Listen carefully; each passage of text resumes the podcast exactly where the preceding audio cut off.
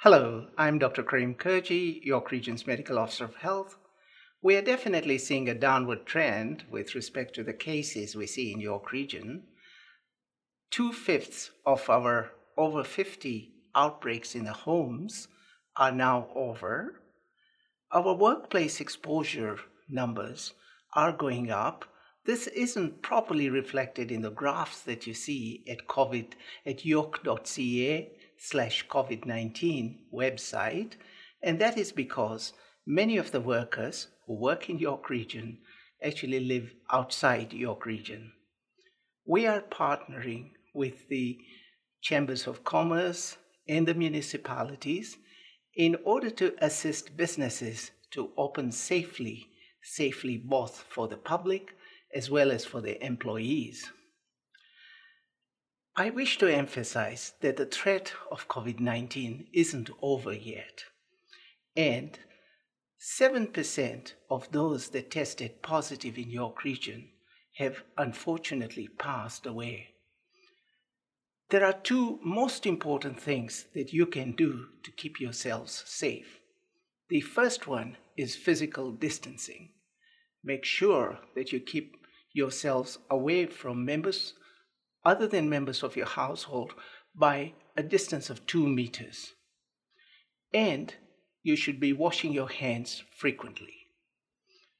If you do need to go out into places where physical distancing might be an issue, we recommend that you wear a two layer cloth mask. However, you should still be washing your hands frequently. It is important that if anyone exhibits symptoms of COVID 19, even though they may be mild, you should seek testing at one of the three assessment centers we have in the region. These are at the three hospitals, and they operate seven days a week. They also have good practices to make sure that you are safe. As we approach the long weekend, Many of you are likely to be going to cottages. We urge that you reconsider your decisions.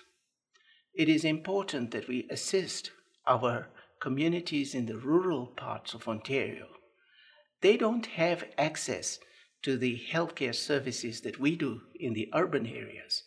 And also, when we stop for gas or groceries, it is possible that we could convey COVID 19 to the local population. Because remember, we are infectious two days prior to the onset of symptoms.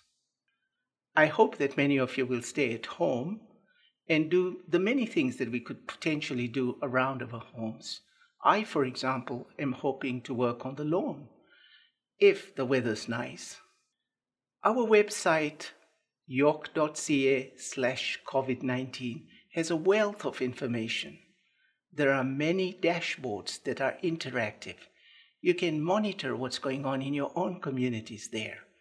However, you might see some numbers shift, maybe by one or two, as more information becomes available. We present the most accurate information.